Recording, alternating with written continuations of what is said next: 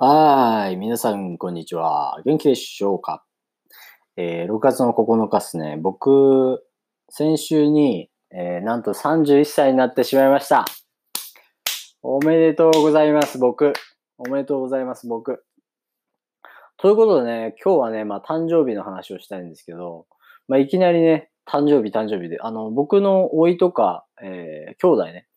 まあ、家族全員で今13人いるんですけど、子供と、えっ、ー、と、婿さん、嫁さんとか全部含めてね。もともと6人だった家族が今13人に膨れ上がってる感じなんですけど、すごい多いですよね。でね、あのー、僕のその、その13人の中の4人は、誕生日めっちゃ近いんですよ。で、6月1日が僕でしょ ?6 月、えー、4日が、え、ー、と、めいっ子？お姉ちゃんの子供ですね。で、えー、6月9日、あ、今日ですね。今日が、えっ、ー、と、僕の甥っ子の誕生日。お兄ちゃんの、えー、息子ですね。で、6月10日が、えー、僕のお兄ちゃんの誕生日なんですよ。だから、みんなこう、僕らはね、誕生日、まあみんなね、な集まること結構難しくなっちゃってるので、まあもちろんね、コロナっていうこともあるんで、あんまり集め集まれないので、あれなんですけど、何をしてるかっていうと、結構 LINE ってあるじゃないですか。あの、日本でいう LINE があって、まあアメリカとかでいう WhatsApp みたいなのがあって、まあその LINE で、あの、おめでとうっていうビデオ動画を撮るっていうのが結構うちのしきたりというかね、まあ最近になって流行ってきたのかな、トレンディーになってきたのかな。なんか初めはなんかメールとか文章とかでおめでとうございますとか言ってたんですけど、なんか僕はね、そういうのがちょっとめんどくさいなと思って、で、初めからこう、ね、海外でバックパッカーしてたんで、どうせだったら、なんか僕と一緒になんか動画を撮って、あのまあ、背景とかね、あの、今こういうとこにいます、こういう国にいて、こういう人たちがいます、みたいなことを、えー、伝えながら、え、なんかこう配信できたらいいなと思って。え、やったっていうのが、ま、きっかけでね。まあ、別になんか、僕が始めたんだよっていう自慢自慢じゃないんですけど、まあ、そういう感じで、え、始めたのがきっかけですね。で、そこからなんだろうな、えー、まあ、始めてったんですけどね、6月1日、僕、まあ、こ今年31にとうとうなったわけなんですけど、まあ、一番のショックは、え、まず一番ショックは、ワーホリができなくなったこと。ワーキングホリデーですね。ワーキングホリデーがもう、えー、完全に、あのー立たれたんですよね。退路を立たれた。だから、もう何もできないですね。あの、本当はね、ニュージーランド行こうとしてたんですよ。1年間。あの、今年、まあコロナが終わってでもいいし、来年の6月までに一応申請はしといたので、できたんですけど、僕はやめました。なぜかというとね、まあ、とりあえずね、プロセスがめちゃめちゃむず、あの、めんどくさいんですよね。オーストラリアの時もそうだったんですけど、オーストラリアのワーホリの時に申請した時に、まあ、X-ray の検査を受けろって言われるんですよね。その、胸の検査、多分結核がないかどうかみたいなのを、えー、調べられるんですけど、で、それがあった人はもちろんダメなんですけど、それをあるかないかを調べないといけないから、その調べるところは東京になるんですよね。だから東京にわざわざ行かなきゃいけない。で、プラス、えー、僕は思ってるのはやっぱコロナで東京に行くのはちょっとリスクが高いかなと思ってて。で、しかもその検査にまた費用がかかるっていうので、まあ僕はね、そのニュージーランド一応申請はしたけど、えー、その保険、健康のやつはやってないので、まあ結局多分ダメになった。ですよね。だから結構、まあニュージーランドね、一番初めに、えー、海外一人で行ったところ、僕はニュージーランドニュージーランドだったので、やっぱ最後はニュージーランドにちょっとワーホリしてみたいなっていう気持ちは若干あったんですけど、でもなんかね、あの、多分前のポッドキャストでも多分よく話してるんですけど、結構、まあ自分の考え方とかっていうのが、だんだんだんだんこう変わってきたんじゃないけどね。まあなんかそういう感じになってきたんですよね。なんかこう、まあ、なんかいろんな国に住むのもいいけど、やっぱりなんか一つのことに対して熱心できるものがあった方がいいよなっていうふうに、まあだんだんそのフェーズが変わってきたっていうのがやっぱり理由ですね。一つの、えー、国とか、えー、をバンバンバンバン回るんじゃなくて、えー、まあなんか一つのことに対して一生懸命になりつつ世界を回れるっていう方が、えー、僕としてはすごいなんか意義がある、価値があると思い始めてきたん。ですよね。だから今その価値っていうのを、えー、まあ探している途中なんですけどね。だから、まだまだあの見つかることはないですし、今そう模索模索中なんですよね。実はその、あの、ガーデニングのね、資格を取ろうとして静岡県に行こうとしてたっていうこともあったんですけど、でもやっぱり今はこう、愛登記で仕事もしてますし、まあ実際最近はちょっとあの、クラスをね、少なくしてきたので、えー、まあちょっとウェイトとしては軽くなってきた。で、プラスその時間を使って、あの、園芸だったり、ガーデニングだったりとか、えー、野菜を育ててみたりとか、やっぱり自分がやってみたかったこと、してみたかったことを、まあ、愛登記でパソコンを働いている分、外で、えー、自分のアクティビティとして働き始めるっていうことを、えー、最近始めています。だからまあ、えー、まあ、半、1日の半分がパソコン。まあ、パソコンはそんなにいらないかな。まあ、だいたい3、4時間、5時間、6時間ぐらい、マックス。6時間マックス、愛登記とかパソコンで働いて、で、他の時間は、えっ、ー、と、まあ、外でね、働けるような。えまあ、最近はね、芝生をこう、あの、床に、床っていうかまあ、庭にね、張ったりして、今体がボロボロで、あの、ちょっと日に焼けた感じがありますけどもね。まあ、そういったことを僕は、えー、最近は考えてきてますね。だからまあ、外でできるアクティビティだったりとか、園芸、ガーデニング、もちろん農業も興味があるので、そういった分野に対して僕は結構勉強していきたいなとか、まあ学校に行ってね、実際にこう訓練を受けてみたいなっていう思いがあります。ということですね。皆さんはどうですか？こういうなんか、こうコロナの中で、えー、なんかありますかね？こう趣味とか新しい趣味が生まれたとか、えー、コロナだからこそできることが増えたとか、まあ、なんか、もっとなんかコロナだからこそ、こう、ポジティブがあったらいいですよね。なんか家にな、家の中にいる、いることが多くなって、何が、何々ができたとか、えー、もうちょっと自分と見つめ合う時間が増えたとか、何か新しいことをやり始めたとか、料理が上手くなったとか、えー、もっとコミュニ、あの、家族とのコミュニケーションが増えて、あの理解が深まったとか、まあそういったことがあったらね、あの、ぜひぜひ、あの、メールでね、教えてほしいんですけどもね。まあそういったね、ニュースとかって、あの、実際、あの、メールとかいただいて、あの、そういったことをね、今回、これからのポッドキャストでね、話していきたいなと思っています、実際は。まあそんな感じで、あの、まあ誕生日の話なんですけど、僕ね、誕生日ってね、あんまり、こう、深く思ってないですよね。ハッピーバースデーって言うじゃないですか。でも、僕らって毎日毎日こう、生まれては死んで、生まれては死んでっていう存在だと思ってるんですよ。だから、要は、10年前の僕って、今の僕ではないですよね。で、10年後の僕って今の僕ではないですよね。多分これってなみんななんとなく分かってるんですけど、なんとなくこう、話さないでいるとか、分からないでいるというか、まあな、なんとなくなんかそんな哲学の話とかやめようよとか、みたいな、そんな言い方を言われると思うんです。僕の友達にそういうこと言ってもね。なんで僕はそうこういう話は絶対友達とはしないんですけど、まあ誰、誰が聞いてるかわかんないからね。まあ今は、あの、こういうところでね、あの、僕が考えていることをシェアできたらなと思ってるんですけど。まあ僕が思ってることはやっぱりその、ハッピーバースデー、まあ365日の1日に対して、あ、おめでとう、あの、今年も、えー、ね、生き延びることができたね、生きながらえることができたねってことで、えー、ありがとうと思います。でちなみにね、ちなみに誤解しないでほしいんですけど、あの、全員が全員僕みたいな考えしてないんですよ、日本は。日本人はどちらかというと、まあ、ハッピーバースデーつって、おめでとうと言って、まあ、あの、誕生日会だったりとか、えー、まあ、パーティーとかまではいかないですけど、まあ、あのまあ、今の時代どうなのかな？家族と一緒にいるのが多いのかな？まあ、子供の時はね、いつも家族でやって、プラス、まあ、学校の、えー、友達とか呼んで、で、まあ、プレゼントもらったりとかしてましたけど、で、そうね、中学、高校、大学とか入って、まあ誕生日の日にはちょっと外に食べに行くとか、外食をしに行くっていうのがちょっと、ちょっとしたまあ恒例な、まあ、あの、僕の家族の行事みたいな感じだったんですけどね。まあそういう感じで過ごしてたんですけど、だからまあみんながみんなその今から僕が言うこの考えのシェアをできているってわけではないので、あの、決してあの、日本人がこういう考えだっていうことは、えー、勘違いしないでほしいですね。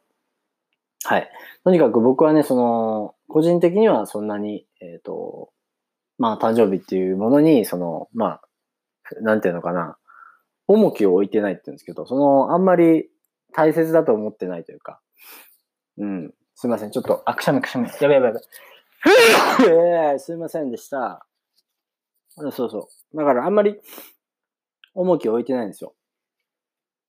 なぜかというと、365日生きてきてて、で、毎日毎日こう、毎日毎日が実際大切なわけじゃないですか。毎日毎日死ぬ恐れがあって、毎日毎日生きれる可能性があって、その生きる死ぬをこう、どんどんどんどん歩いているっていうのが多分人間だと思うんですよね。で、えっ、ー、と、それに対して、プラスですよ。365日って、まあ確かにその、天気とか、そういう学問を、あの、照らし合わせたら365日っていう地球の周期に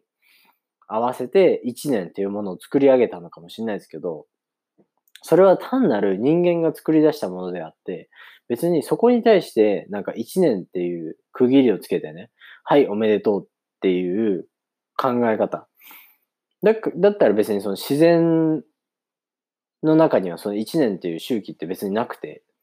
もしかしたら春で1年、夏で1年、秋で1年、冬で1年かもしれないじゃないですか。そういうことを考えたら別になんか人間が決めているだけの1年であって、別にその地球規模で見たら、自然規模で見たら、動物規模で見たら、とか言うじゃないですか。動物、例えば。動物、はい、人間の1年が、えー、犬の10年です。7年です。6年ですとか。意味わかんないじゃないですか。だ結局、そういうのって人間が決めているだけの尺度であって、僕にとってはその誕生日って結局はそういうものなんですよね。だから人間が決めている尺度の中で、おめでとうって、まあそれでいいじゃないかって思うんですよね。僕はそのおめでとうってあのなっている状況は全然その否定はしないし、でも僕が、僕なりに思うのは別に僕は祝ってもらってもあんまりこう特別感を思わない。ただまあ誕生日プレゼントもらって嬉しいのは絶対ありますけどね。まあそんな感じで、あの、ずっと子供の時代からね、な、なんかこう誕生日って違和感があったんですよね。なんでかわかんないですけどね。まあでも、とにかくそういう感じでね、まあ人間の尺度で生きていると。あのー、1年間の中の1日、あ生き延びてよかったねっていう。だから、もしかしたら、ね、俺らの10歳が地球にとっての1年かもしれないし、わかんないじゃないですか。誰にも。他の宇宙人の人たちは。そう思ってるかもしれないですよね。だからまあ、俺はね、なんかそういうな感じなんですよね。まあ、あの、ちょっと、あの、なんか変なね、考え方かもしれないんですけどね。でも、もしかしたらその大学生頃から、そのなんか誕生日会をやろうとかっていうのが、だんだんなくなってきてたから、えー、こういう考え方になっちゃったかもしれないです。これはね、まあ、本当に客観的に見て、まあ、自分が寂しいからこその考え方が生まれたのかもしれないし、えー、もともとその誕生日っていうのはあんまり大事じゃないと思ってたからかもしれないし、あの毎日毎日、えー、生きることの方が大事だと。生き、生き延びることの方が大事だっていうふうに考えているからかもしれないっていうのはありますね。皆さんはどうですか？やっぱり自分のその皆さんの国にとって誕生日をするときって、どれだけ自分にとって、まあ、もしくはその国の人たちにとって誕生日って大事なのか。なんかありますかね？意見。すごいなんか国の、国別にいろいろ違ったりすると思うので、ね、それって結構面白い。なんかシェアしてくれるとね、すごい嬉しいと思います。まあだから、誕生日の価値観っていうのもありますよね。だから、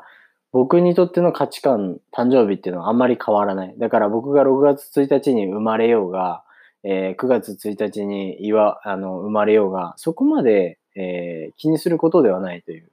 えー、ことでしたね。僕の中では。もちろんね、でも、やっぱり、どち、どちらかというと、まあ、生まれてきてくれてありがとうっていうよりも、その産んでくれてありがとうですよね。もし自分が感謝するんであれば、その親に対して、えー、感謝するべきだと思うんですよね。まあ6月1日に、え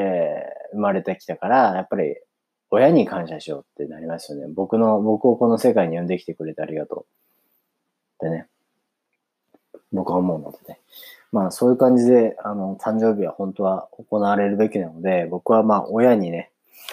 あの、まあ、誕生日おめでとうっていうか、産んでくれてありがとうっていうね、え言葉をね、え送りたいなって思います。けど送れなかった。えー、まあ32歳からそうやって毎年毎年親に言っていこうかなと思います。30歳になってからね、未来をどんどんどんどんかあの考えるようになって、なんか変わったんですよね、考え方が。どうすか？皆さんなんか20代と30代の違いってあります？俺の中では20代、すげえなんか、やんちゃだったし、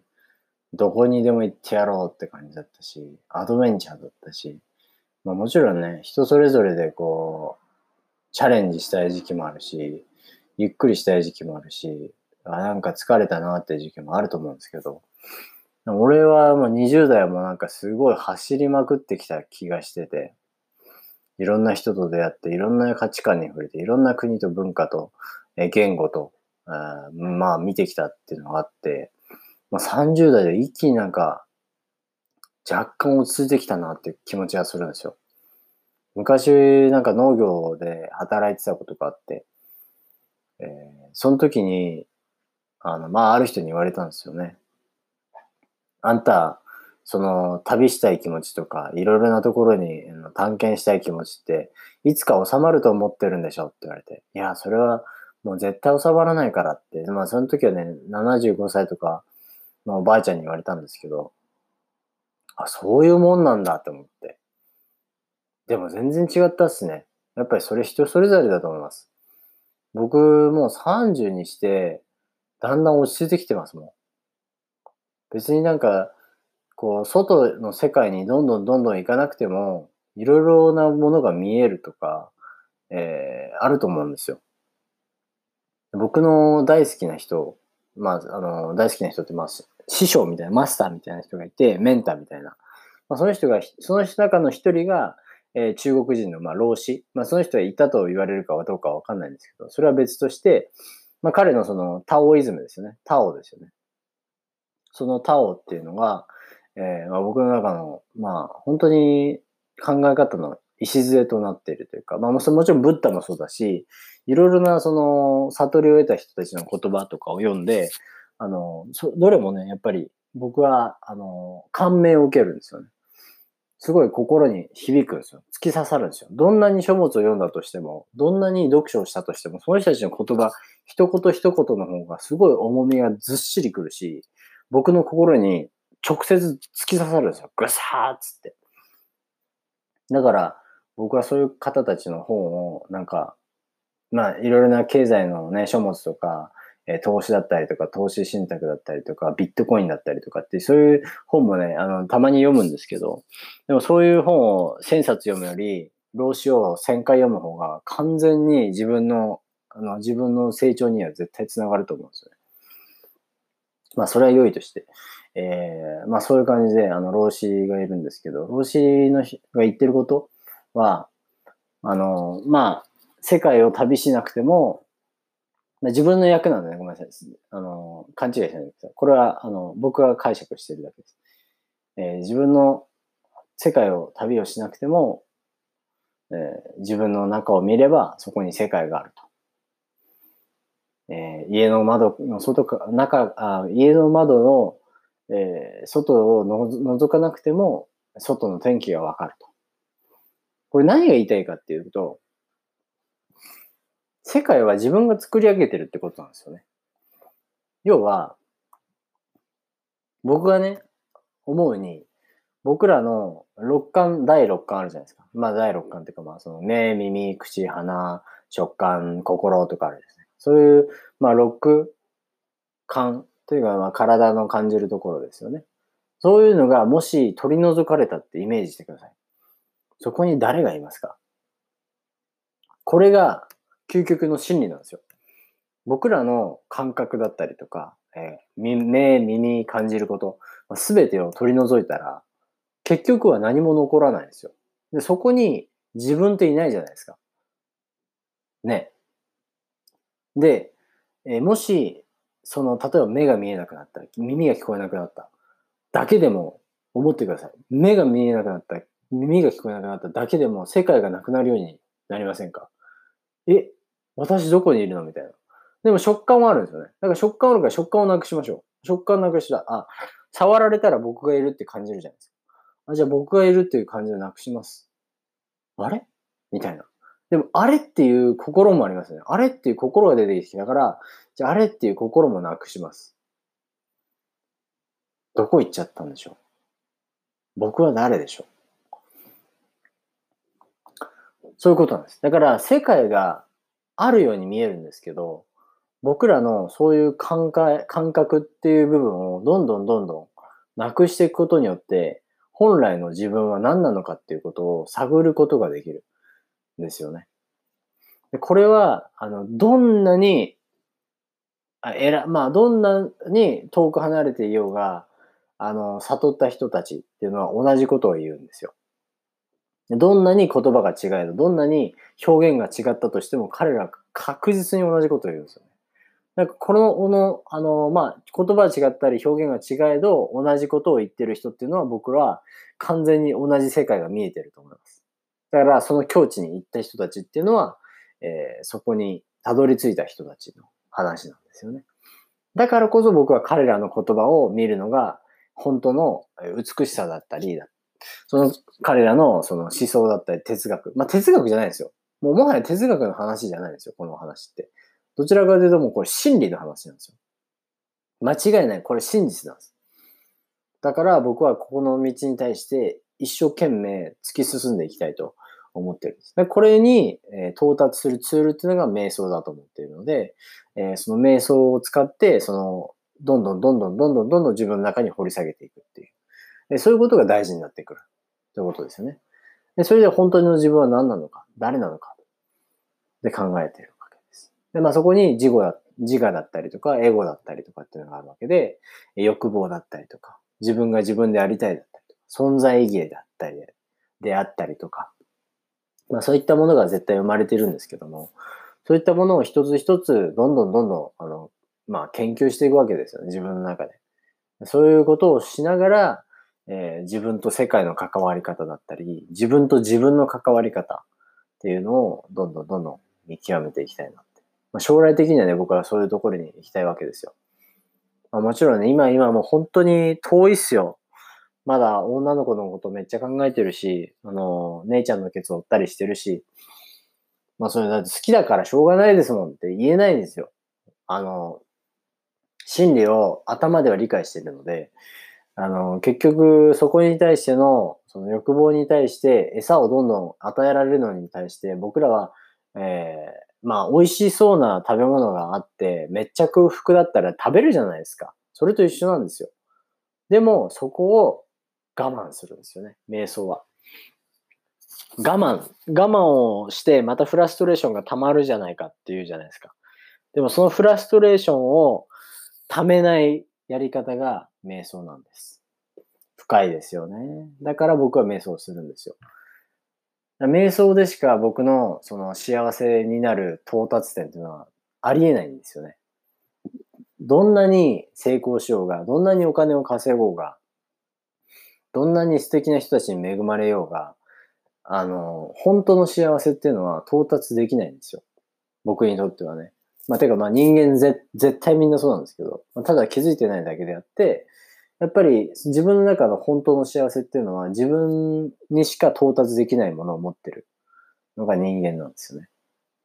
これはもう誰もが、その悟った人たちがみんなそういうことを言ってるので、まあ、誰かに幸せにしてもらうのではないと。して幸せにするのは自分しかできないことだから、えー、完全にそうなんだよね。でその、だから他人に幸せにされされてるっていう気持ちっていうのは、それはし幸せの一時的な幸せであって、完全なる至福な幸せではないんですよね。継続的な幸せっていうのが本当の幸せなんですよ。幸せの後に悲しみが来たりとか、嘆きだったりとか怒りが来たら、それはもう幸せじゃないんですよ。それは怒りの前兆であって、それは悲しみの前兆であって、幸せではないんですよ。うん。だから、そのもっと幸せの継続的な幸せっていうのをどんどんどんどんね、人間とか人類とかっていうのが、あの、求めていってくれたなって思いますね。だからその、経済的にだったりとか、物質的なもの欲求っていうのに、あの、どんどんどんどん、もちろんね、そういう、人間はそういう生き物だっていうのは分かってるんですけど、そういうのを行くのは分かるんですけど、そこに対して、えー、まあ我慢だったりとか、客観的に見れる人たち、まあどんどんどんどん出てきて、これって本当に良かったんだっけ？って。